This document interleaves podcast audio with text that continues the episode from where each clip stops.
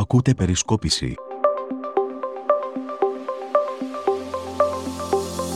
Φίλες και φίλοι, γεια σας. Καλώς ήρθατε σε ένα ακόμη επεισόδιο από τα podcast της Περισκόπησης. Στο μικρόφωνο είναι ο Σίμως Τάμογλου. Πάνω από 600 λοιπόν ήταν τα άτομα που μέσα από το self-test βρέθηκαν θετικά στον κορονοϊό. Συγκεκριμένα ήταν 613 μεταξύ καθηγητών και μαθητών και μπορεί τα self-test να μην θεωρούνται πλήρως αξιόπιστα, δηλαδή η ακρίβεια της ένδειξής τους να μην είναι στο 100%. Αυτό το λένε οι γιατροί, το λένε οι ειδικοί, δεν το λέμε εμείς εδώ.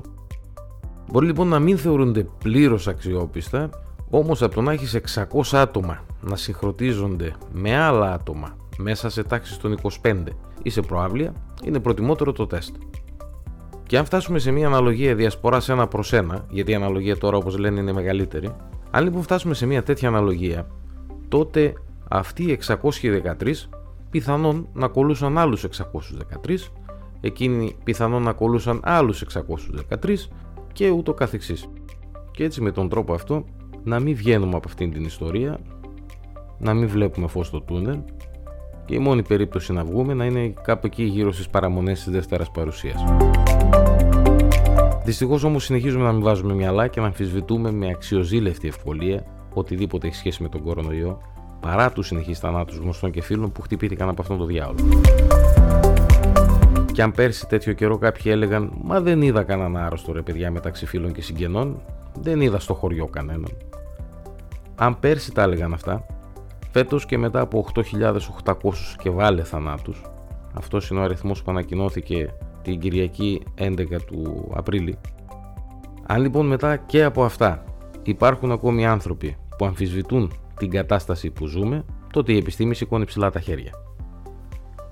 Δυστυχώς θα έπρεπε να είμαστε τώρα σε μια φάση κατά την οποία θα έπρεπε να αρπάζουμε από τα μαλλιά κάθε ευκαιρία που μας δίνεται για να διαπιστώσουμε αν έχουμε πρόβλημα ή όχι, αν έχουμε τον κορονοϊό. Και αυτές οι ευκαιρίες ονομάζονται rapid test, self-test, εμβόλια, εξετάσεις, οτιδήποτε.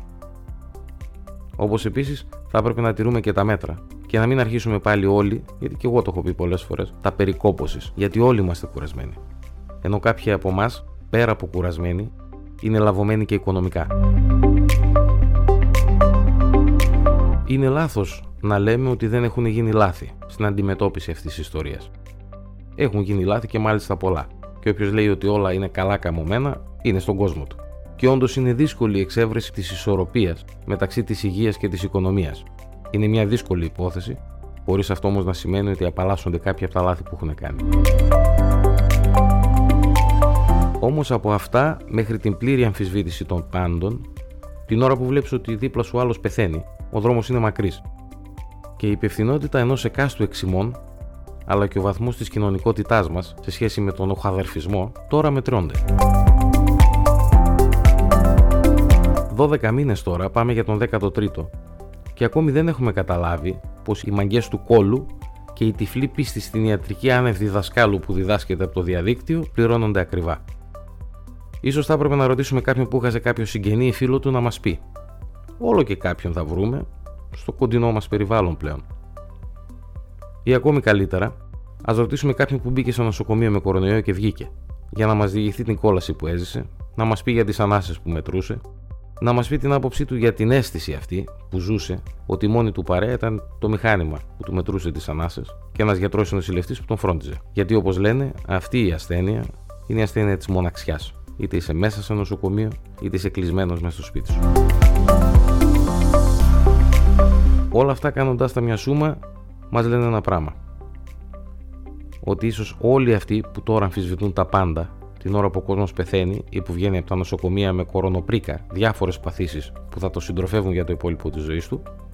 Ίσως λοιπόν αυτός είναι ο τρόπος όλοι αυτοί να κόψουν τις αειδίε, να σταματήσουν τις εξυπνάδες, να αλλάξουν γνώμη και να αποφασίσουν επιτέλους να κάνουν το εμβόλιο, να κάνουν το self-test αυτοί και τα παιδιά τους, να κάνουν το rapid test και να προστατεύσουν την υγεία τους, την υγεία της οικογένειάς τους, την υγεία των φίλων τους, να προστατεύσουν την οικονομία αν θέλετε και εν τέλει να βοηθήσουν και να βοηθήσουμε όλοι ώστε να γυρίσουμε μία ώρα αρχίτερα στη ζωή που είχαμε κάπου εκεί στα μέσα του Μάρτη του 2020.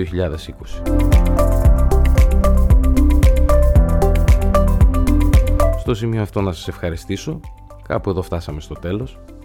Μέχρι την επόμενη φορά να είστε όλοι καλά, να είστε υγιείς και μην ξεχνάτε να ακούτε τα podcast της περισκόπησης, να διαβάζετε την περισκόπηση και φυσικά να μας συστήνετε στους φίλους σας αλλά και να μας στέλνετε τις δικές σας υποδείξεις.